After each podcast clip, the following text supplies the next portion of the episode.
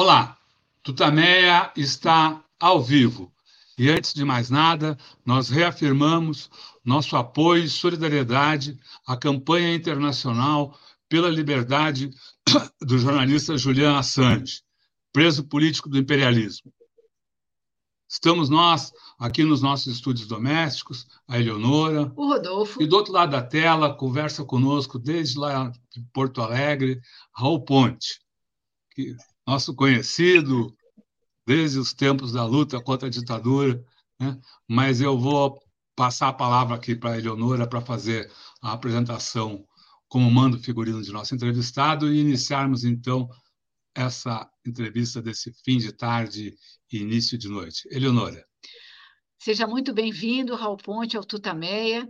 Hoje é dia 27 de outubro de 2023. A gente vai falar com o Raul Ponte sobre o mundo, o Brasil, sobre a nossa querida Porto Alegre. Raul Ponte é historiador, fundador do Partido dos Trabalhadores, líder, foi líder estudantil, militante sindical, professor universitário, deputado estadual, deputado federal e foi prefeito de Porto Alegre entre 1997 e 2001. Raul, a gente queria começar conversando com você sobre a conjuntura internacional. Hoje, a Assembleia da, Geral da ONU é, aprovou, por 120 votos, a, a uma trégua, né, um cessar-fogo em Gaza. 14 países votaram contra, liderados pelos Estados Unidos e Israel, mas a, houve essa movimentação na Assembleia pela paz, mas a paz, a Israel é, é, continua bombardeando Gaza, continua agora a incursão por, por terra, é, é, um genocídio que está em curso. Como é que você avalia essa situação internacional, especialmente essa, é, o que está acontecendo em Gaza? Bem, queria, em primeiro lugar, cumprimentar vocês, né? Rodolfo, Eleonora, há muito tempo a gente não tem oportunidade de conversar. Agora estamos tendo, através da Tutameia, esta possibilidade. E num momento, numa conjuntura, como vocês já disseram, muito difícil, complexa, né? Eu acho muito importante essa decisão da Assembleia. Ela eh, tem um valor mais simbólico, porque nós sabemos como funciona a ONU, né? É, as resoluções é, é da Assembleia Geral, elas não têm um, um elemento impositivo, e o Conselho de Segurança acaba sempre tendo o veto ou nos Estados Unidos, na Inglaterra, enfim. Não, mas eu acho que mesmo assim é uma decisão importantíssima pelo número de países que votaram, que expressam uma maioria esmagadora de opinião pública nesse momento é, em relação a, a, ao que ocorre hoje na, uh, na faixa de Gaza. Né? Quer dizer, eu acompanho esse processo há muito tempo, é, são não, é, não, não são 70 anos, quando começou isso lá em 47, 48. Eu ainda era uma criança em Uruguaiana, é, mas depois, quando voltei para quando vim para Porto Alegre e entrei na universidade, é, a partir dos acontecimentos lá de 67, é, acompanho esse processo e é evidente que o Gutierrez, né, o secretário-geral, teve tem toda razão quando afirmou que o que ocorreu não foi por acaso. E, e não, é, não, é correto né, essa tendência da mídia de eh, centrar fogo na ação translocada eh, e condenável do Hamas. Quer dizer, o Israel deve, inclusive, explicações ao mundo né, eh, por ter favorecido por ter incentivado e criado condições para que o Hamas se organizasse na faixa de Gaza. No momento em que o principal uh, adversário ali era a OLP e o peso do Arafat naquele momento né, de luta importantíssima. Uma ação mais de 60, 70 anos né, de luta pelo direito a ter um Estado, pelo direito à autodeterminação, que os palestinos têm E eu acho que, por mais condenável que seja o ato do Hamas, ele tem que ser compreendido como um ato de desespero, um ato de é, muito semelhante ao que ocorreu com os próprios judeus, por exemplo, na Alemanha nazista, né, em relação ao gueto de Varsóvia. Nenhuma população, nenhum povo, ninguém aguenta ser prisioneiro, ninguém aguenta viver num campo de concentração, ninguém aguenta viver como vivem os palestinos hoje. E esses acontecimentos, eles explodiram, uh, tomaram e eu acho que, nesse momento, é, essa decisão da ONU mostra que há um posicionamento largamente majoritário pelo cessar-fogo e para que a ONU efetivamente é, assuma o seu papel né, é, e force ah, esta, o reconhecimento é, do Estado da Palestina e nós possamos ter ali a coexistência entre Estados. Eh, tenho certeza que esse é o caminho, esta é a necessidade para que se chegue eh, a um bom termo nesse processo que se vive hoje. É inaceitável, eh, assim como ocorreu com, no dia 7 com Hamas, é duplamente inaceitável, porque aí não se trata de um pequeno grupo, se trata de um Estado. Né? O genocídio que o Estado de Israel pratica nesse momento na Palestina, na faixa de Gaza, é, é um crime de guerra, é um ato de terrorismo maior do que aquele praticado pelos, uh, pelo Hamas. Essa história de que o país tem direito à defesa é evidente, todos os países têm direito à defesa legítima quando são atacados, etc. Agora, a resposta né, ela tem que se dar também dentro de um padrão é, que não seja o simplesmente genocídio que se está praticando hoje é, na Palestina. Então, a minha opinião é essa. É, eu acho que o governo Lula tem assumido uma postura ofensiva, uma postura é, correta nesse processo.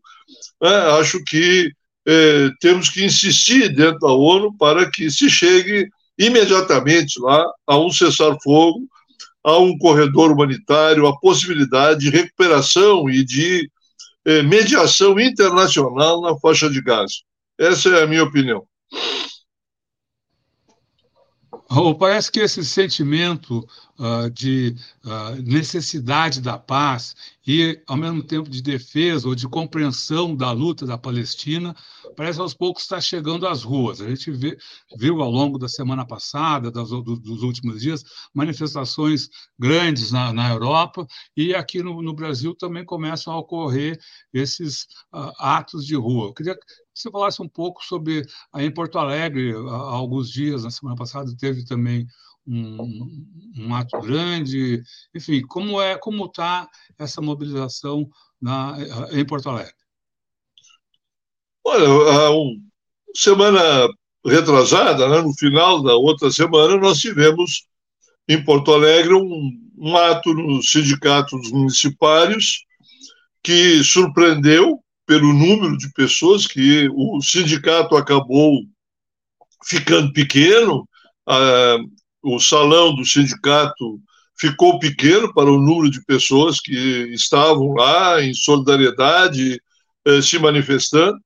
Eh, foi para as ruas, eh, nas ruas decidiram os participantes ali a fazer uma manifestação e uma caminhada pela Cidade Baixa, é, aqui em Porto Alegre, que é o bairro mais próximo aqui da região central, do centro histórico da cidade, um bairro com características próprias de é um bairro universitário, um bairro boêmio, é um bairro em que as manifestações populares se repetem com frequência.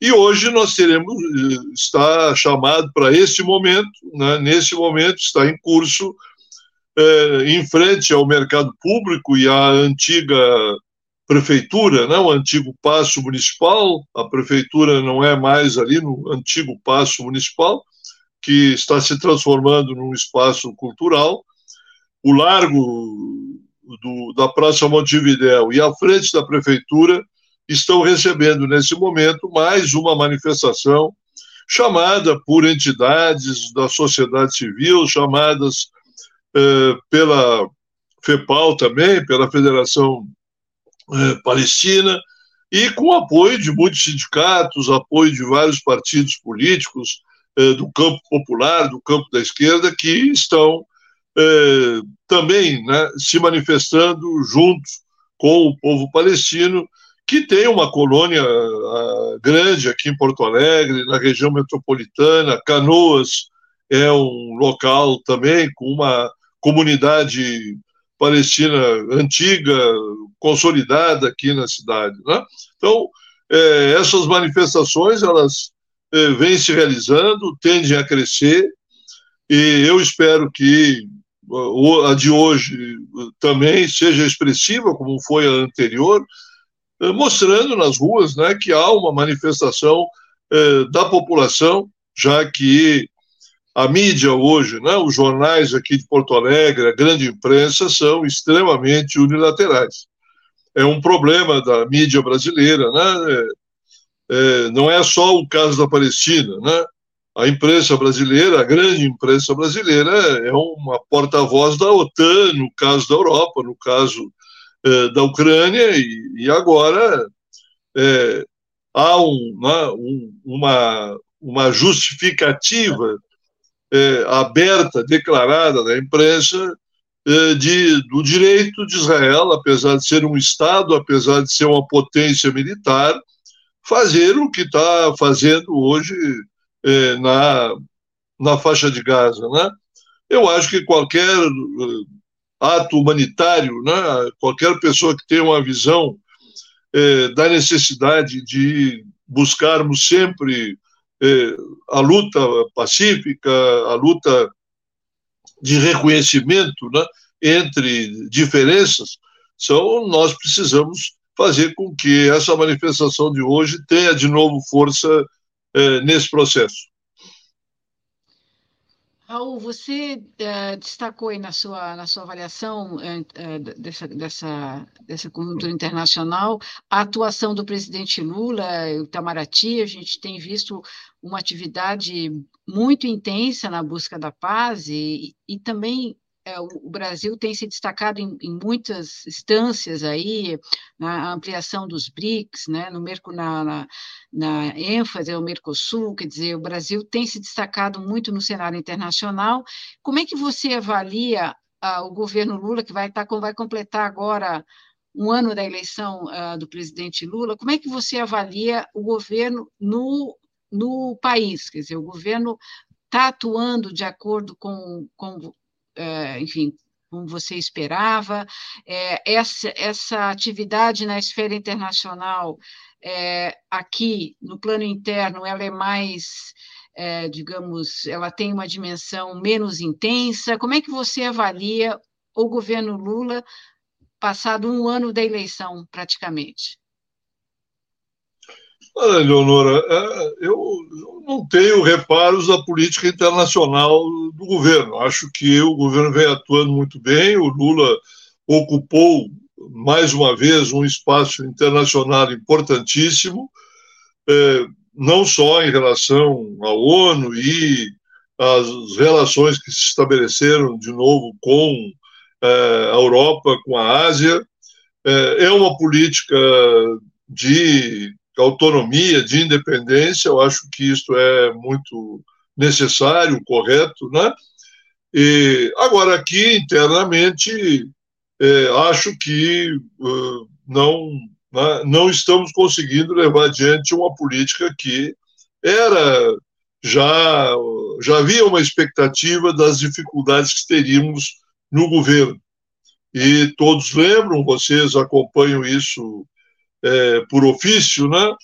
Quer dizer, havia uma expectativa maior é, quando Lula, na campanha, dizia que ia enfrentar as emendas parlamentares com orçamento participativo, que né, iria é, enfrentar o problema do né, deste péssimo sistema eleitoral que nós temos, é, que é o que gera né, este Congresso brasileiro totalmente é, irreal do Brasil verdadeiro, do Brasil né, é, é, do ponto de vista social, do ponto de vista das regiões, é, das classes sociais, da, da, de raça, de gênero. Né? Esse Congresso não representa o Brasil real. E, e isso ocorre é, pela fragilidade é, da nossa do, da democracia brasileira, que tem um sistema eleitoral completamente anacrônico, completamente antidemocrático. Né? Somos talvez o único país dos grandes países com regimes democráticos eh, que tem voto nominal, né? Eh, que é uma fonte permanente de corrupção, e com o direito de financiamento privado aberto, continuado. Né?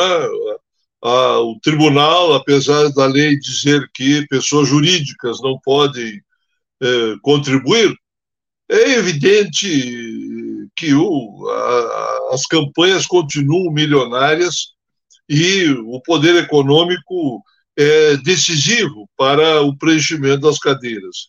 E, consequentemente, nós temos um resultado que não expressa partidos políticos, que não expressa indivíduos, indivíduos soltos, né? indivíduos que, com algumas exceções, com partidos no campo da esquerda que buscam é, ter um comportamento programático, partidário, mas a maioria esmagadora chega ali sem nenhum compromisso de projeto, de programa, e transforma o Congresso Nacional nesse negócio, né, que é, é o negócio das emendas parlamentares, que é uma excrescência, um absurdo, e, ao mesmo tempo, com uh, uh, esta, uh, esse verdadeiro leilão dos espaços públicos, como aconteceu agora, essa semana, com a Caixa, como tinha acontecido a semana passada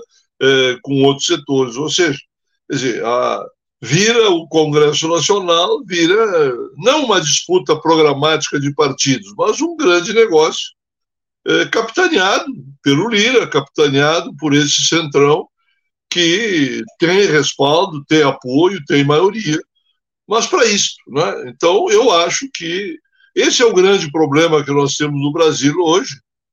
E eu gostaria, preferiria que.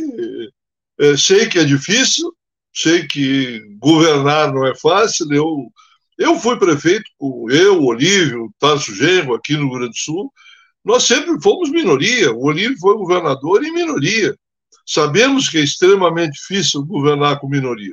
Mas eu preferiria que, entre as negociações feitas hoje com esse Congresso e ter uma política é, que estimulasse, chamasse, né, mobilizasse a opinião pública no sentido da participação popular, é, para debater amplamente os projetos que estão em curso, para onde vai o país, eu preferiria esse campo.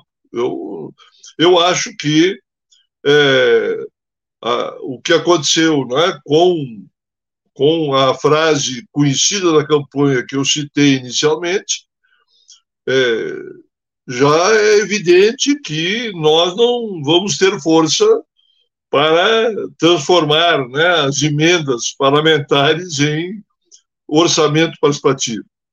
Quer dizer, sem democratização do, do, do debate com a população de forma organizada, que é possível, nós já provamos que é possível isso em capitais, em governos de Estado, como fizemos aqui quando o Olívio Dutra foi governador.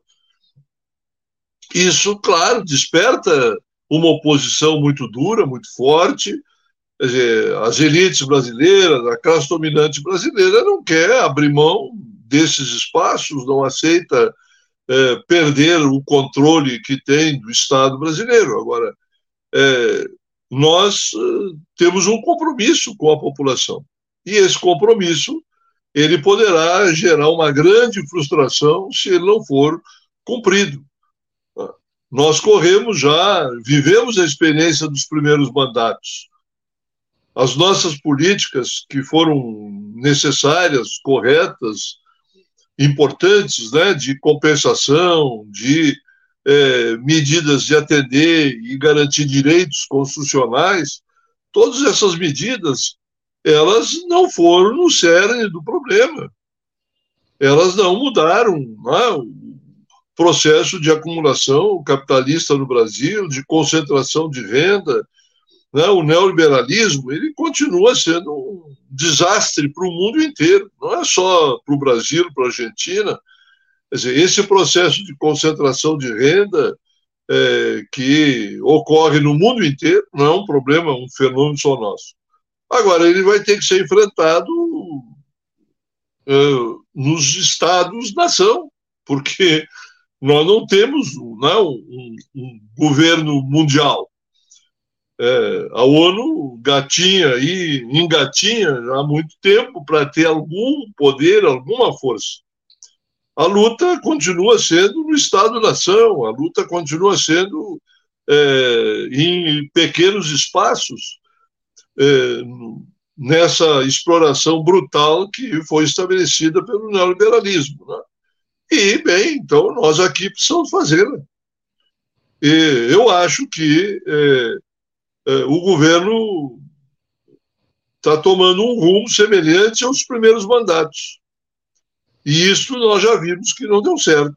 Né? Sofremos um golpe, e não adianta depois o Supremo Tribunal dizer que a Dilma era inocente, que a Dilma não tinha culpa nenhuma. O Tribunal de Contas da União dizer que houve um engano, né? é pura hipocrisia. Quer dizer, né? quer dizer, o golpe ocorreu, a Dilma perdeu fomos derrubados por um golpe midiático, parlamentar, com apoio escancarado das Forças Armadas, ameaçando diretamente o Supremo. Então, essas questões são duríssimas. E eh, se nós ficarmos eh, atendendo eh, os negócios do Centrão, nós vamos caminhar para um novo impasse. Né? Um novo impasse, porque é, o tamanho do, do, desafio que está colocado é muito superior a essas medidas que é, vêm sendo retomadas com o Bolsa Família, com Minha Casa Minha Vida, com essas medidas elas são compensatórias. Ou se muda uma relação de forças na opinião pública, ou se cria um processo na opinião pública mais forte, né? Que comece a constranger, que comece a criar clima para uma mudança do sistema eleitoral. Esse sistema eleitoral brasileiro ele está ele tá montado para manter, né? ver o que aconteceu agora com essa mini reforma que passou na Câmara e está em suspenso lá no Senado. Já não vai valer para o ano que vem, mas uh, não foi derrotada. Ela está lá no Senado à espera de uma próxima eleição ou coisa parecida. Quer dizer, é, é, já era ruim, já é ruim o sistema eleitoral nosso, com a mini reforma vai ficar pior, no sentido de é, excluir partidos populares, né, de dificultar o processo, e não mexer absolutamente em nada no, nos, nos grandes problemas uh, do nosso sistema eleitoral que é a desproporção da representação dos estados na Câmara Federal, é um escândalo, um absurdo, uma fraude né, ao processo democrático, a linha básica de que a cada cidadão cabe um voto. Né? Nós temos uma situação, São Paulo é, é, elege no máximo 70 deputados, se você soma os 10 menores estados, eles elegem 80 com menos da metade da população. Quer dizer, é uma fraude, é uma fraude. E esse, e esse debate não é público. Esse debate não está hoje na televisão, não está nos meios de comunicação. O sistema de voto nominal é um negócio anacrônico, um negócio de nenhum país democrata, democrático, né, com experiência sólida, etc., tem esse processo, que é um processo que nega o partido político, nega o programa, nega a coerência. Não, é, é um jogo completamente individualizado, personalista, pura corrupção. Então, se a gente não enfrentar essas coisas, não tem jeito. Nós vamos preparar o país para talvez mais uma vitória com o Lula de novo, mas cercado por uma maioria congressual que continuará a mesma. O Lula não é. O Bolsonaro vivia esse drama. Claro que ele e o Paulo Guedes expressavam no seu programa a vontade dessa maioria do Centrão. Mas eh, qualquer presidente que chegue nessas condições não vai ter governabilidade. Então é, é isso. Raul, que medidas você acha que Lula deveria tomar para aproximar o seu governo, aproximar mais o seu governo do, do discurso que ele, que, ele, que, ele, que ele fez no dia da vitória, nos discursos ou, ou na, e, no, no, e, no, programa que foi uh, vitorioso nas eleições presidenciais. Ele precisava escolher algumas batalhas para se chocar com o Congresso. Que caminhos você imagina que uh, deveriam ser adotados para que, uh, enfim, intenção e gesto se aproximassem mais? Olha, eu, eu entendo né, que hoje, com o teto de gastos, que agora adquiriu esse, é, esse novo é, neologismo do arcabouço fiscal, né, mantém o governo prisioneiro. Mantém o, o governo prisioneiro. Então, é, é, a cada medida que o governo tome que dependa do processo, dependa do Congresso, nós estaremos uh, marcados por uma é, por um processo de cerco permanente. Eu entendo que o governo deveria era né, e isso não, não precisa de lei, não tem nenhum crime, era fazer com que as medidas que o governo toma e os espaços que ele tem, que não são muitos, deveria fazer com que esse processo fosse discutido e decidido diretamente pela população. E não, por exemplo, né, qual foi a principal negociação com o PAC? Foi com quem? Com os governadores, com o Congresso, com o Senado.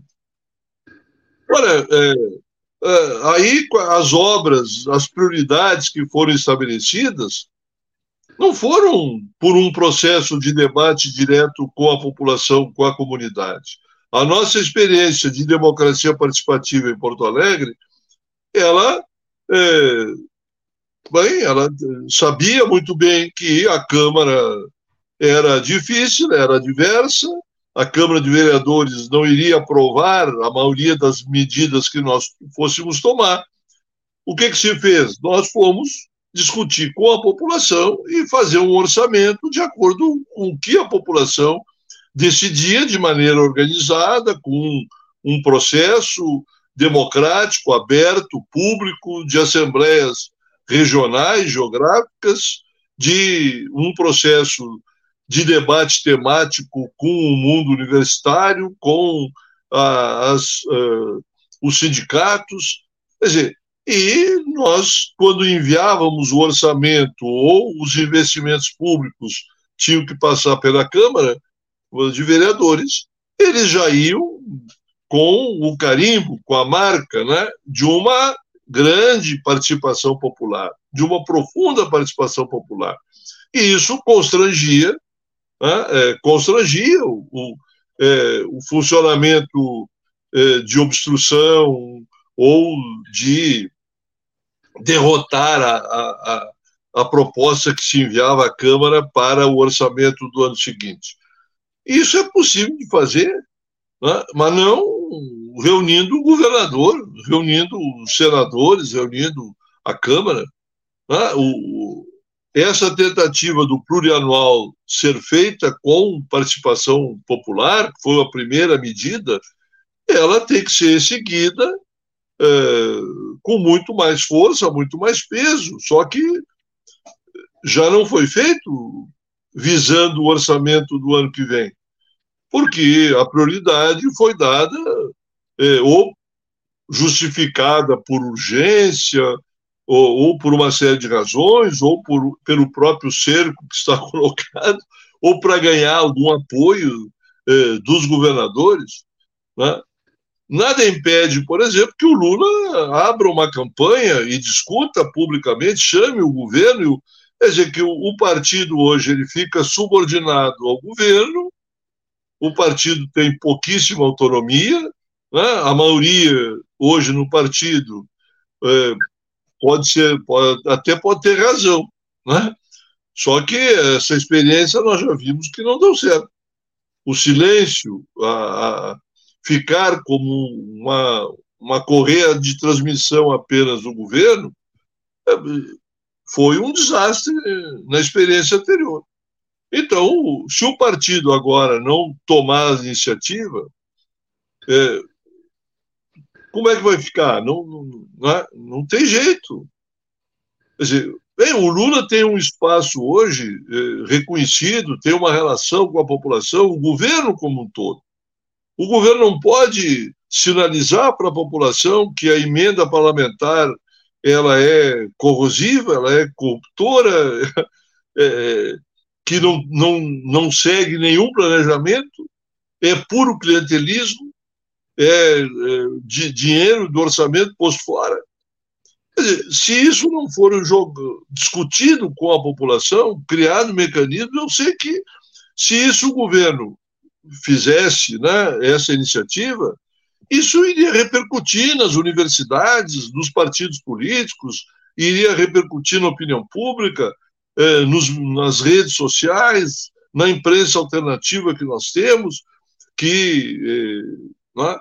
Eh, não vai ser o, o, padrão da Globo ou da Record, etc., que vai dar divulgação para isso. Essa turma é a turma da emenda parlamentar, é a turma que quer sustentar essa dominação.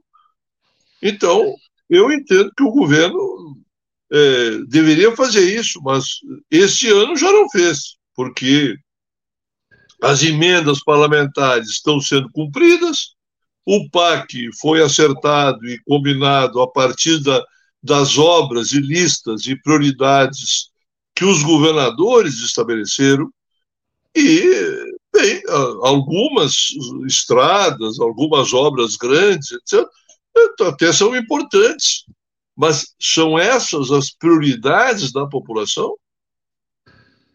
Nós estamos fechando um, um orçamento gastando quase que a mesma coisa entre educação no, nos gastos federais com as Forças Armadas?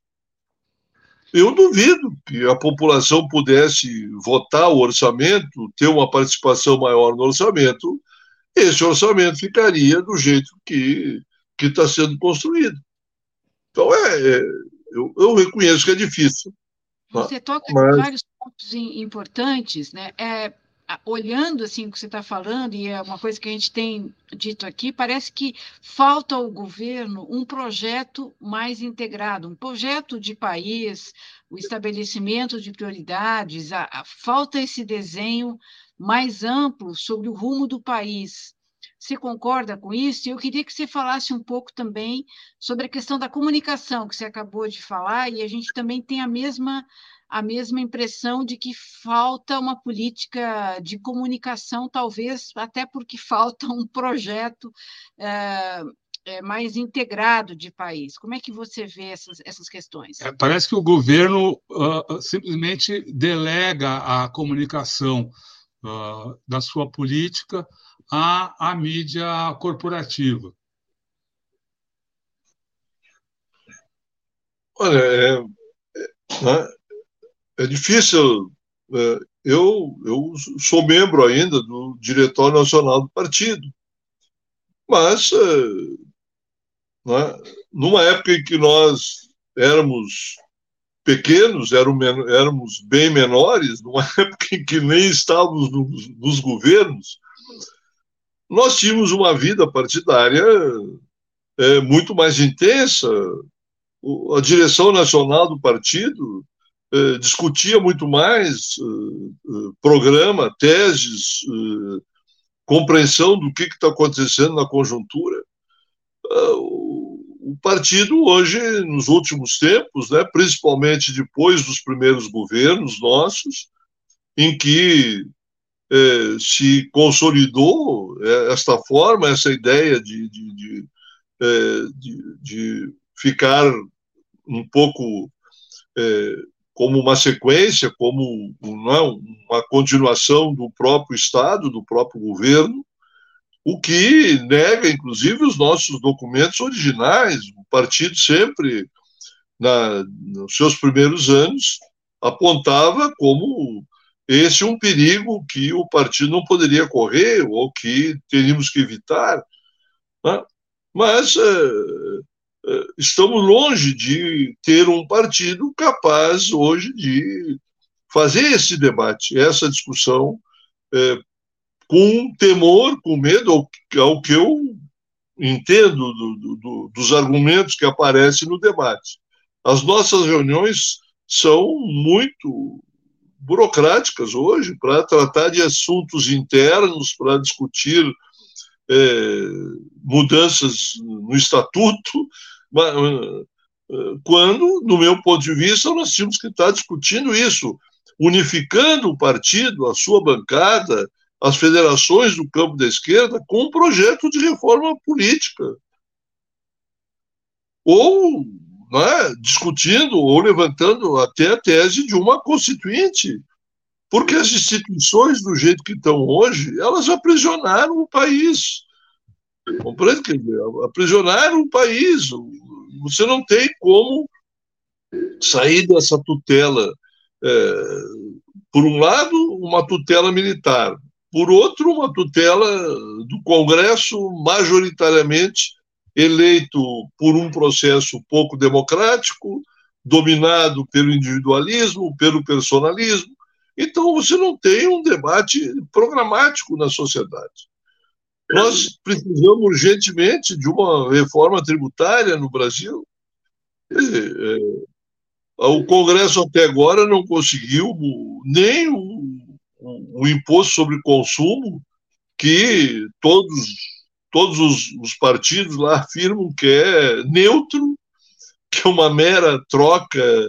Eu não acho que é neutro, mas é, simplesmente querem chegar num, numa soma zero, em que nenhum município vai perder nada, nenhum estado perde nada, ninguém perde nada, e, e, e vai ser melhor. É evidente que, se, se, quando se trata do imposto de patrimônio, de renda, de é, é, lucros e etc., é, não, não tem como ter essa soma zero. Porque nós vivemos num país completamente desigual. Então, é, tem que haver um processo mínimo de mudança, mas ele tem que ser acompanhado pela população. Ele tem que ser tem que se gerar uma opinião pública favorável a essas coisas.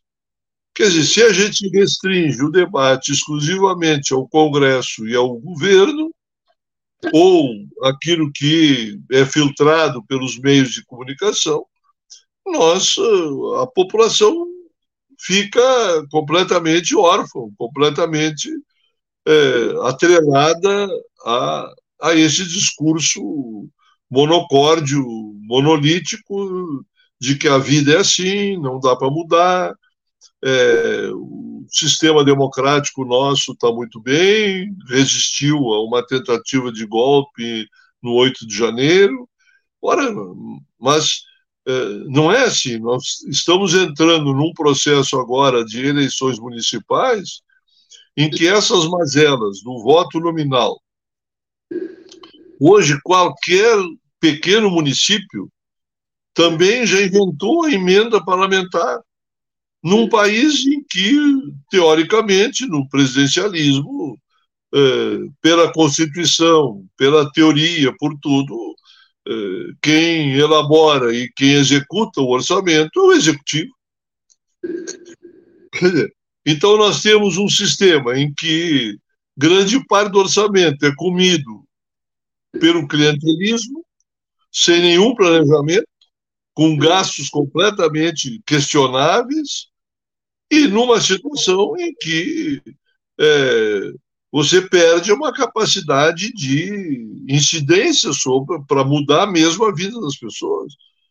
Então, hoje nos estados se pratica também emenda parlamentar, nos municípios a mesma coisa, e se estabelece uma cadeia é, né, de Brasília até o último município de clientelismo, de uso completamente é, ineficiente do dinheiro público. E, só que quem é que paga o preço e o resultado disso? É o presidente da República, é o governador, é o prefeito, que fica à mercê desse jogo, né? mas ninguém cobra. Ah, não, não caiu a ponte, falta rua, falta pavimentação. Ah, a culpa é do prefeito, a culpa é do governador quando nós estamos vivendo quase que num parlamentarismo é, de fachadas, um parlamentarismo em que o, os parlamentares é, estabelecem o gasto sem nenhum compromisso com planejamento e, ao mesmo tempo, sem nenhuma responsabilidade. Porque a, a, execução ela recai, né, se foi mal feita, não feita, ela recai sobre o executivo. E se, e se reproduz um sistema completamente esquizofrênico, um negócio maluco. Não, dizer, é, é ingovernável um país dessa forma. Então, eu entendo que o, o, né, o poder público hoje, o executivo, o prestígio que o Lula tem hoje, ele deveria estar capitaneando, assim como toma iniciativas externas importantes, ele deveria estar capitaneando esse problema, chamando esse processo, mobilizando a opinião pública. Hoje pode ser minoritária, mas ela vai compreendendo, as pessoas vão.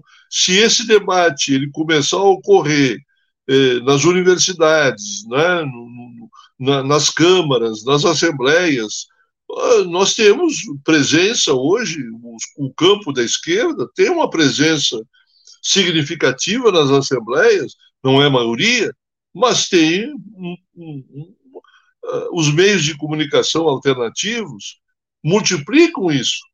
Então nós, nós tínhamos que ter essa multiplicação para que as pessoas se dessem conta do, do verdadeiro drama que o país está vivendo hoje, que é da ingovernabilidade, da ingovernabilidade. Não, não, é, não é possível que se tenha um sistema em que ah, esse confronto eh, de quem executa e quem legisla não garanta a mínima governabilidade a ninguém, nem ao Lula, nem a qualquer outro presidente, porque os, os maiores partidos eh, na, na, eleição do Bolsonaro, o PSL tinha 10%, o PT tinha 10%, e eram os dois maiores partidos.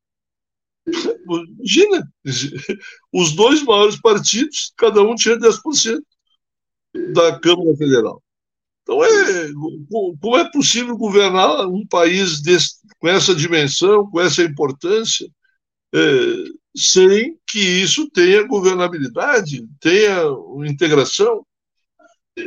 Então, eu acho muito difícil o quadro, acho muito difícil, né? Não sou nada otimista em relação a isso e acho que a saída ela não é fácil, é, pode parecer um pouco utópica, mas é, é o, é, é, é o que resta para a gente não perder tudo no final dos quatro anos. A gente não. Porque daqui um pouquinho vai recair né, há uma frustração de expectativa é, quem pratica, quem vive política, quem sabe como essas coisas funcionam, né? num país em que os partidos são pequenos, os partidos, a maioria esmagadora da população não participa, não tem canais permanentes, etc.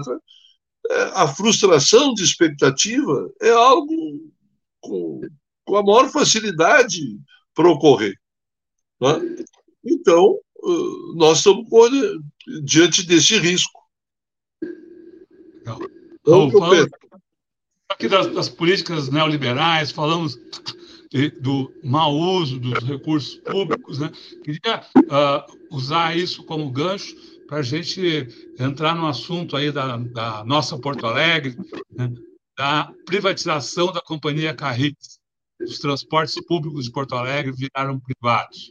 O que, que, que, que representa isso para a cidade? Qual é o impacto econômico, o impacto social e até uh, cultural afetivo? Porque a Carris também era uma uh, parte né, da, da, do, do, espírito da cidade, né? os seus bondes, enfim, os velhos tempos.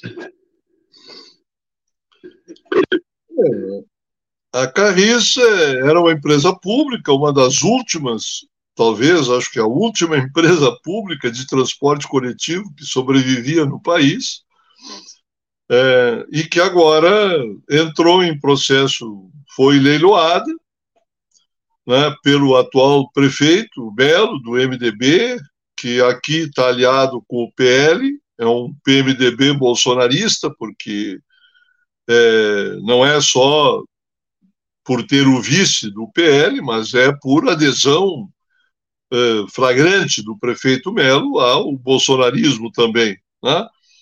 É, na campanha eleitoral do ano passado, na, na prática que tem, é, a Carris é um exemplo.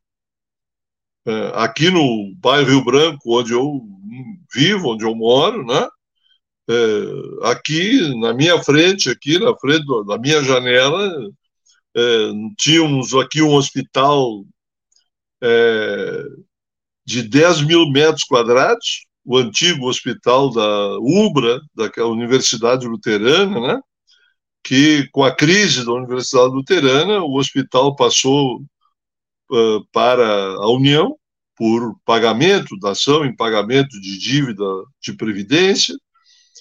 O Hospital de Clínicas da Universidade Federal usou o prédio aqui durante 10 anos. E agora, em 21, né, 2021, quando foi feito a ampliação do Hospital de Clínicas no campus universitário, onde está a medicina, a farmácia, o odonto, é, o Clínicas ali praticamente dobrou de tamanho. O prédio foi, ficou abandonado e, apesar dos apelos e das decisões do, do Conselho Estadual de Saúde, do Conselho Municipal de Saúde, é, nenhum, nem o Bolsonaro, não, é? o Bolsonaro muito menos, final de governo e sem nenhum compromisso, né? Mas aqui o governador Leite não assumiu o hospital que estava para ser doado. A União passava para quem quisesse. Né? Como o Leite não quis, o, o prefeito também não assumiu, apesar da posição do Conselho Municipal, dizendo que era necessário manter o espaço, Uh, há uma carência de ambulatórios aqui em Porto Alegre, uma carência de atendimento aos sequelados da Covid, e com isso a União simplesmente vendeu por um terço do terreno para especulação imobiliária, um terço do valor de mercado do terreno, e uma semana depois os especuladores imobiliários aqui destruíram, demoliram 10 mil metros quadrados de hospital. Agora tem um terreno vazio à espera de torres habitacionais aqui para especulação. Numa cidade que o censo do ano passado mostrou que tem 100 mil, 100 mil domicílios desocupados em Porto Alegre. 100 mil. Né?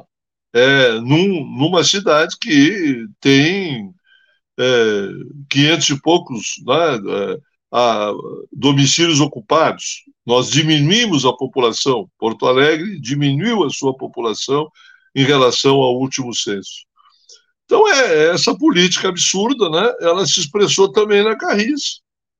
Quer dizer, a Carris é uma empresa com 150 anos, e individualmente, isoladamente, a maior, era a maior empresa, tinha 22 linhas aqui na capital, E, claro, ela foi sendo abandonada, sucateada, transformada em cabide de emprego pelo, pelos governos neoliberais, que vivem falando em inovação, em empreendedorismo, em eficácia, né? O argumento de que tem que privatizar para mostrar que são, é, são melhores que o setor público, é, quando estão no governo, esses, os mesmos uh, né, locutores desse discurso, se revelam administradores incompetentes, absolutamente incompetentes. É, a Carris, quando eu saí do governo, né, no ano 2000, ainda ficamos mais um mandato, a Frente Popular saiu do governo em 2004, a Carris era uma empresa com mais de 300 ônibus, com 22 linhas, com superavitária e com prêmios. Nós ganhamos prêmios aqui em 2099, 2000, 2001. A Associação Nacional do Transporte Público eh, concedeu a Carris de melhor empresa pública de transporte coletivo do país. Melhor empresa, superavitária, não custava nada para o município é, e inaugurou ao longo, não só com uma média de idade de frota que não chegava a quatro anos, é, e, claro, a, adaptando os ônibus para acessibilidade plena, é, para cadeirantes, com ônibus com ar-condicionado, motor traseiro, ou seja, todos os avanços que. E, e já com um plano diretor que apontava a gente manter e, e ampliar os corredores é, que eram dos antigos bondes, né, que a Eleonora lembrou, a Carris tem 150 anos, a Carris durante décadas administrou, a cidade de Porto Alegre se construiu ao longo das, das vias do bonde, né, dos bondes elétricos as grandes, os grandes corredores de, de dos bondes, Teresópolis, Glória, é, Petrópolis, Menino Deus, né, é, Voluntários da Pátria, as grandes vias radiais que convergiam ao centro histórico da cidade, é, dependiam e tinham na Carris o seu principal instrumento de transporte. Quando acabaram, quando tiraram os bondes, ao invés de eh, os bondes serem em plena ditadura, né, ali nos anos 70, ao invés de modernizar os bondes, de colocar veículos leves sob trilho, eh, como toda a Europa fez e faz, como outros países fizeram, tiraram os bondes e entregaram as linhas principais para o transporte privado as empresas privadas assumiram o filé mignon. E a Carris recebeu as piores linhas, as mais, long, mais longínquas, as que tinha que subir morro, descer morro, né, as que davam maior desgaste. E mesmo assim a empresa sobreviveu. E quando nós chegamos no governo, ela foi recuperada com administração séria, com administração competente, com uma relação respeitosa e com o sindicato, com os trabalhadores. E ganhamos, inclusive, esse prêmio de melhor empresa de transporte coletivo do país. E agora ela é leiloada, não é uma vergonha, um leilão em que só tem um comprador, só apareceu um comprador, é, vendida é, assim, não foi vendida, ela foi doada. Né? Ela foi doada para uma empresa, pois a empresa não vai botar um tostão. Ela vai ter 10 anos para pagar em prestações, 10 anos. Não paga nada à vista, não, não, não tem que pagar nada. Ela recebe um terreno que só o terreno vale mais do que o leilão, 300 ônibus, uma boa parte dos ônibus novos, que a prefeitura está pagando ainda e vai continuar pagando com dinheiro público, né? e não a empresa vai assumir a dívida dos ônibus dos novos. e não tem um centavo de valor de precificação nas 22 linhas. Ora, é, o transporte coletivo, né, a garagem e o ônibus não vale nada se você não tem o monopólio da, da linha, o monopólio da, que é onde vai ter o faturamento. Bem, o faturamento, as 22 linhas foram entregues de graça. Não, não, não, não tem preço nenhum nas 22 linhas que monopolicamente a Carris vai, eh, que a empresa agora vai receber.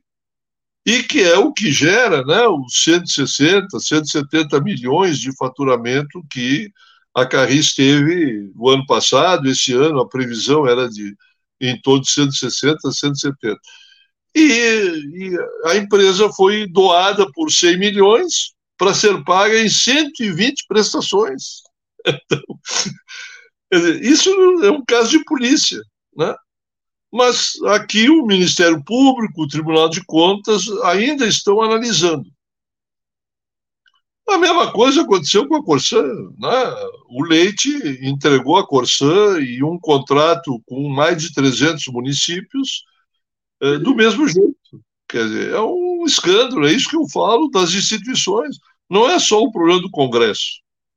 Hoje, essas instituições né, viraram instituições de controle, de, uh, as agências de controle, é uma vergonha né, a criação do neoliberalismo só para ficar refém dos interesses do, do, é, das operadoras e do. Não tem nenhum poder de fiscalização, não tem nenhum controle dessas negociatas. Então, esse é um drama que não é só aqui, estamos vivendo em todo o país. Agora, aqui vocês chamaram atenção, a Carris tinham era sempre a empresa mais citada pela população, havia um carinho né, especial pela Carris, por, por quem viveu nessa cidade nos últimos 50, 100 anos. Todo mundo, a empresa tinha 150 anos. E agora foi para a Bacia das Almas aí da, da privatização. Houve greve dos funcionários, a Câmara está brigando, uh, tem ação judicial né, no Ministério Público, no Tribunal de Contas, mas é um negócio. As leis licitatórias aí, que, com o governo Temer e com o governo e com o Bolsonaro, viraram um negócio escandaloso. Né? Isso, por exemplo, de você vender um terreno um, tre um, um terço do valor, porque a licitação diz que se não tiver é, interessado no primeiro, chama o segundo o segundo certame já com 20% a menos, o terceiro com mais 20% a menos. É, é assim que está indo nessa política o, o patrimônio público, né? E foi assim que foi a Carris. O meu artigo foi, foi escrito muito, está publicado por uma associação técnica aí dos técnicos da prefeitura, já saiu na, na, na, na imprensa alternativa, mas aqui os grandes jornais aqui simplesmente disseram que está tudo bem, que agora vai ser melhor, o atendimento privado vai ser melhor. E a empresa que ganhou, ela é odiada pela população de Viamão pelo péssimo serviço que presta lá em Viamão. É uma, é uma empresa que não tem um ônibus com é, acessibilidade, não tem um ônibus com uh, ar-condicionado, ou seja, uma empresa da, né, aquela que está lá para sugar tudo que puder do usuário. E a, a Carris era um padrão nesse sentido, era, um, era e servia para o município. Esse é um outro argumento importantíssimo. Era, era o nosso, a nossa referência para poder analisar efetivamente se, se uh, as tarifas estavam é, defasadas, se, se havia necessidade de reajuste da tarifa. A, Carrim servia para o poder público também como uma referência importantíssima na hora da negociação com as empresas privadas. Tá? Além de todo o debate sobre se serviço público tem que ser privado, compreende? Serviço público tem que ser lucrativo, serviço público tem que criar. Eu até chamei, o artigo que eu fiz era o escândalo da Carris ou é, como criar capitalista sem capital. é isso. Qualquer cidadão sem um tostão no bolso é, assumiria a empresa no final do mês, tira um milhão lá da, da, do faturamento e, e com a maior facilidade é, vai pagar a prestação do mês. Além de outras coisas que o edital previa, tipo, se a empresa devolver o terreno ou parte do terreno, o preço cai também pela metade. E mudam as prestações para mais baixo. Ou seja, não foi uma venda, não foi um leilão, foi uma doação escandalosa uh, praticada pelo governo Melo. Ponto, é isso. Então, o que a gente está vendo também em Porto Alegre é uma, você falou da especulação imobiliária, falando do caso do hospital, mas parece que é uma verticalização e uma privatização de certas áreas de uma maneira bem selvagem. E até os parques estão sofrendo essa, esse ataque neoliberal, não é isso? É, aqui não é o plano diretor da cidade, o plano é, que durante décadas norteou o, o crescimento de Porto Alegre, né? É, era muito criterioso na questão hum, da verticalização, da manutenção de espaços verdes, é, de criar uma cidade com efetiva qualidade é, de vida, né? É, os nossos governos inauguraram todo um sistema de coleta seletiva é, do lixo para ter reciclagem, para defender o meio ambiente. A cidade tem um processo de já histórico de proteção contra cheias, porque nós vivemos numa cota muito baixa, a cidade está ao lado de um lago, que é uma confluência de quatro grandes rios, né? Então, as chances de aqui ter inundação é muito forte, muito grande. Então, a cidade ela se preparou historicamente para isso. Né? Grandes obras foram feitas nesse sentido. E agora nós vimos assim que o, o conselho eh, do plano diretor, eh, que aqui chama eh, plano diretor do desenvolvimento urbano e ambiental, né?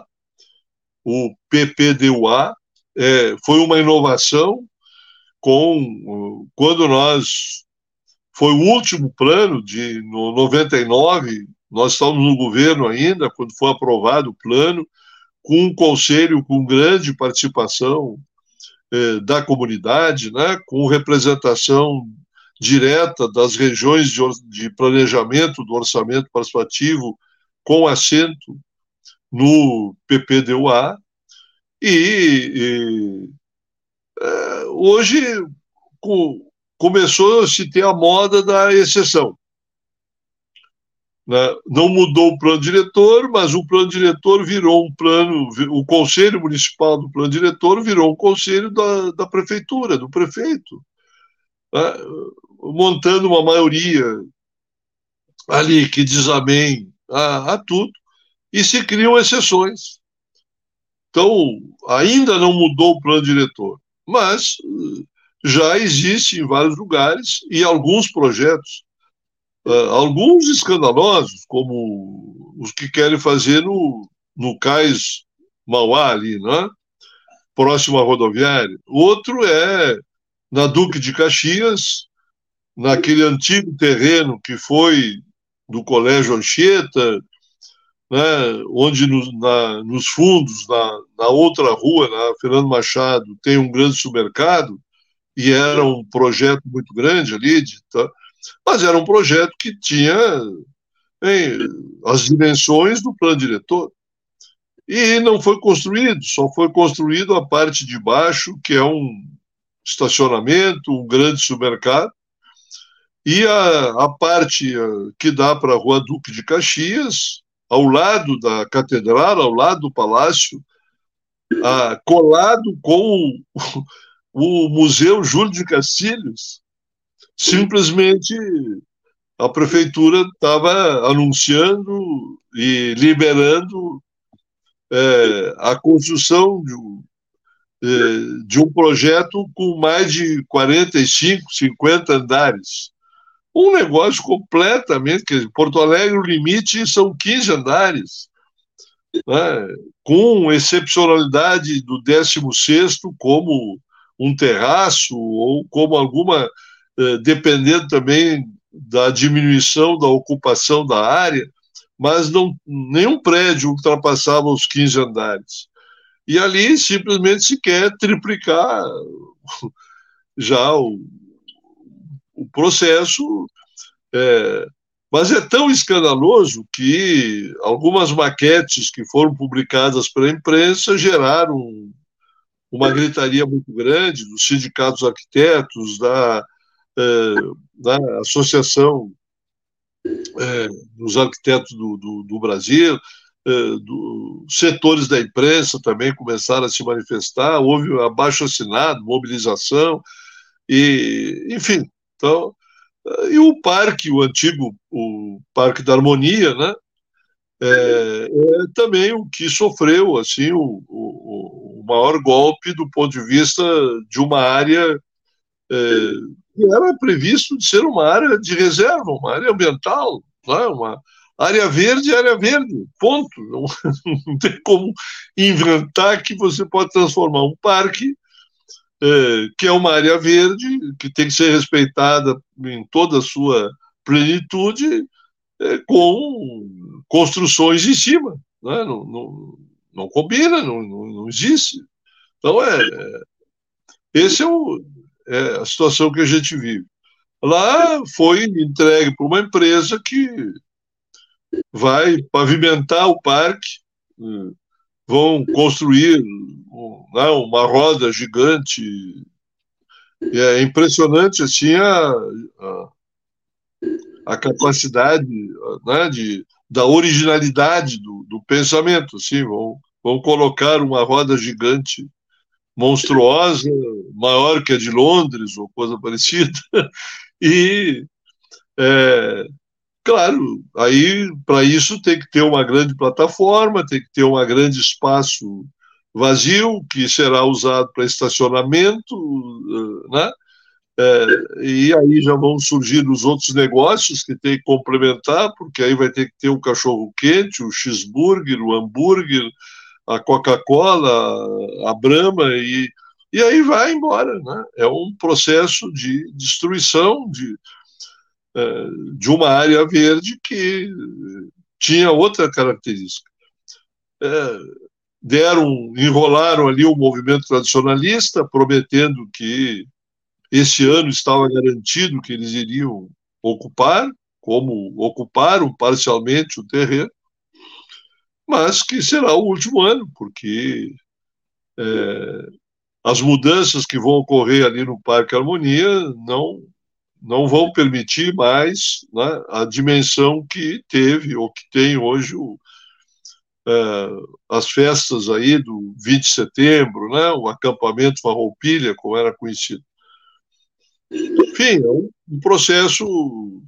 É, houve uma grita muito grande também na redenção, porque ali também se queria entregar para um para uma um, um, terceirizar a administração do, da redenção, construir um grande estacionamento subterrâneo no, no Parque Ramiro Soto, ali na, na, nas quadras de esporte dentro da redenção, né?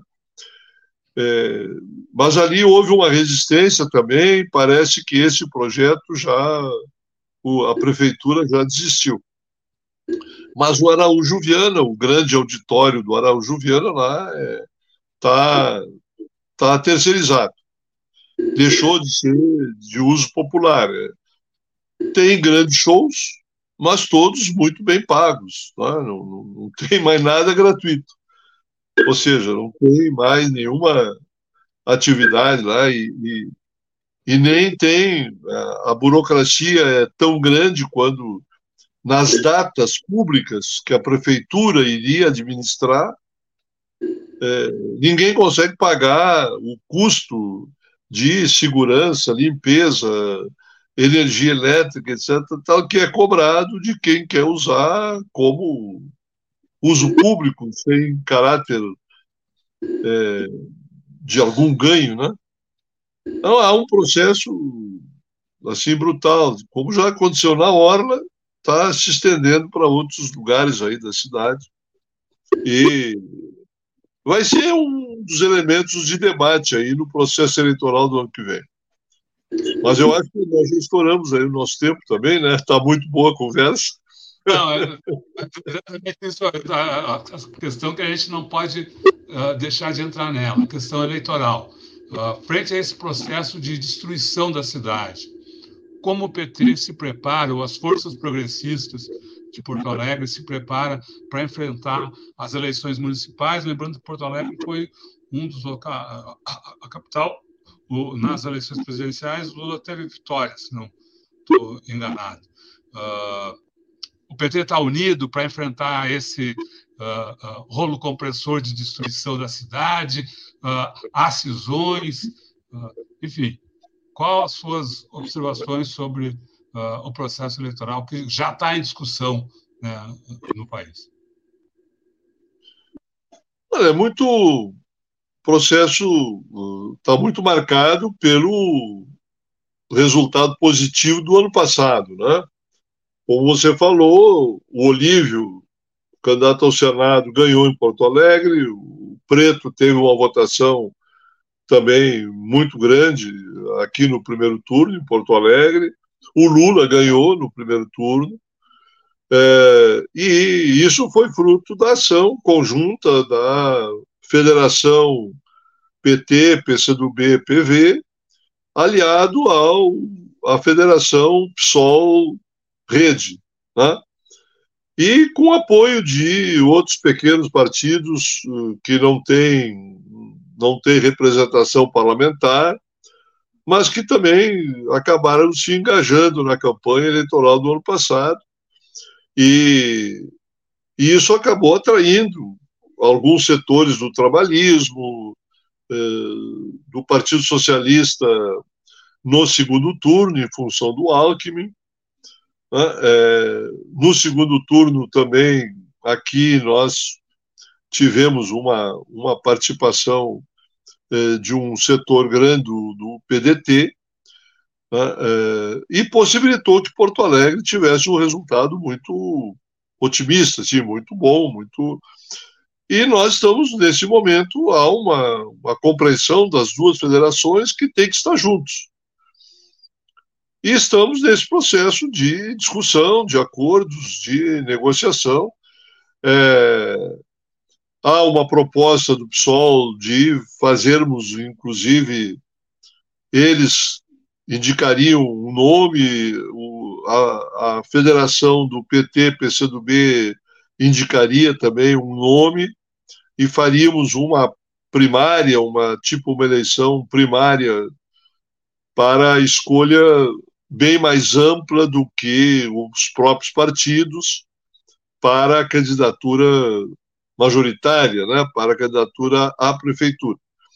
Esse debate eh, está ocorrendo agora nos, nos, do, nos partidos, é, é, uma proposta pública, não, não, é, não, não há nenhuma restrição a ela, e é, dentro do, o PSOL a, a, já apresentou o nome é, da, da companheira que é deputada federal, né, para como a, a sua a, candidata, E no PT há ainda duas pré-candidaturas em processo de debate e discussão dentro do partido, né? a deputada Maria do Rosário a, e a deputada estadual é, Sofia Cavedon.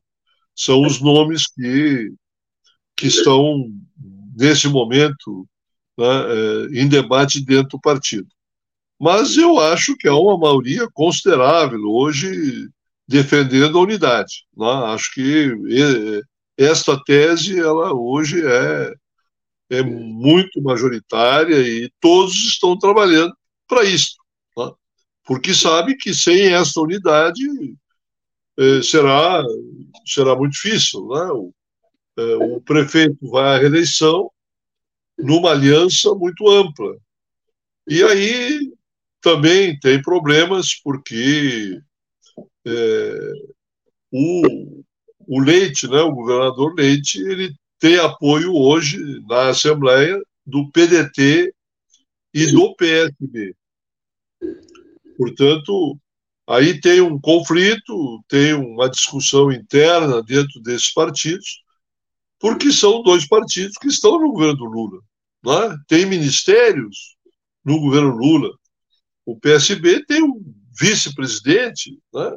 dois ou três ministérios. Portanto, é, é uma situação muito, muito contraditória essa aqui no Rio Grande do Sul, né? É, o PDT e o PSB estarem é, no governo Leite. Nós queremos formar esta coligação das duas federações, mas estamos chamando também publicamente né, que esses partidos que estão comprometidos com o programa do governo Lula, que é um programa democrático popular, um governo anti-bolsonarista, anti-neoliberal, que esses partidos deveriam sair do, é, do governo Leite, né? E estarem conosco, construírem uma unidade de um governo aliado com o governo federal. Mas isso é um debate ainda é, que está dentro dos partidos. Mas é o quadro, né? E acho que do outro lado, talvez tenha mais uma candidatura. Acho um pouco difícil, né, que a coligação atual PMDB, PL unifique todos no primeiro turno. Acho que é possível ter uma outra candidatura ainda é, do Partido Progressista, que aqui no Rio Grande do Sul tem uma história, uma tradição, e etc. Mas isso ainda está, é, não está, não está definido, não está claro. Nós, no PT, no PSOL, aqui, estamos trabalhando para é, ter uma chapa única. Né? E esse é o pensamento majoritário dos dois partidos. Vamos trabalhar para para ter uma única candidatura aqui e tentar. Né, o, na eleição de 2020, a Manuela e o Miguel Rosseto é, voltaram ao patamar de mais de 45% dos votos. Né? Foi, um, é, foi uma disputa muito dura, muito difícil também. Né? Nos últimos dias, as pesquisas davam, inclusive, vitória a Manuela. Quer dizer, foi o, né, estertor ali do, da, da, do conservadorismo aqui, que apelaram para o antipetismo, o anti-Lula, o anticomunismo, o anti-isto, o anti-anti-anti, né? É, e conseguiram é, é, ter uma vitória aí no, no segundo turno. Mas, vamos lá. Legal, Raul. A gente quer agradecer muito a sua participação aqui no Tamé, até passamos um pouco do tempo combinado, porque a, a conversa realmente ainda, ainda, lembrando tanto aí da nossa Porto Alegre, das dificuldades, das lutas aí da, da cidade. Agradecemos a sua participação aqui no Tamé, agradecemos também a participação do público que se reuniu aqui para acompanhar as suas informações, as suas reflexões.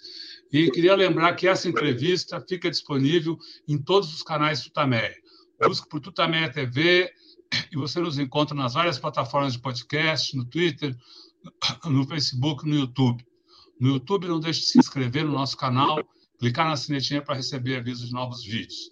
E agora, boa noite, do tchauzinho, a gente volta a palavra para o nosso entrevistado, Raul Ponte, para que dessa vez, sem perguntas, mande sua mensagem, faça sua fala para o povo que está aqui conosco e que seguirá com a gente pela internet afora. Muito obrigado, Raul, a palavra é sua. Não, eu que agradeço, Rodolfo, Eleonora, né? Foi um prazer revê-los. Fazia algum tempo que nós não nos encontrávamos. Foi um grande prazer. É, é, sei que né, é, vocês têm uma força muito grande aí na, na, na comunicação alternativa no país e estou aí à disposição né, para esta e outras oportunidades que a gente possa é, tratar de alguns temas aqui da capital ou esses temas mais gerais também é, que envolvem o nosso país. Eu é, agradeço muito o convite aí, fico à disposição de vocês aí para outras alternativas. Boa noite, bom final de semana. Muito obrigada. Muito obrigado. Obrigada. Boa noite, bom final de semana. Tchau, pessoal. Tchau. Tchau.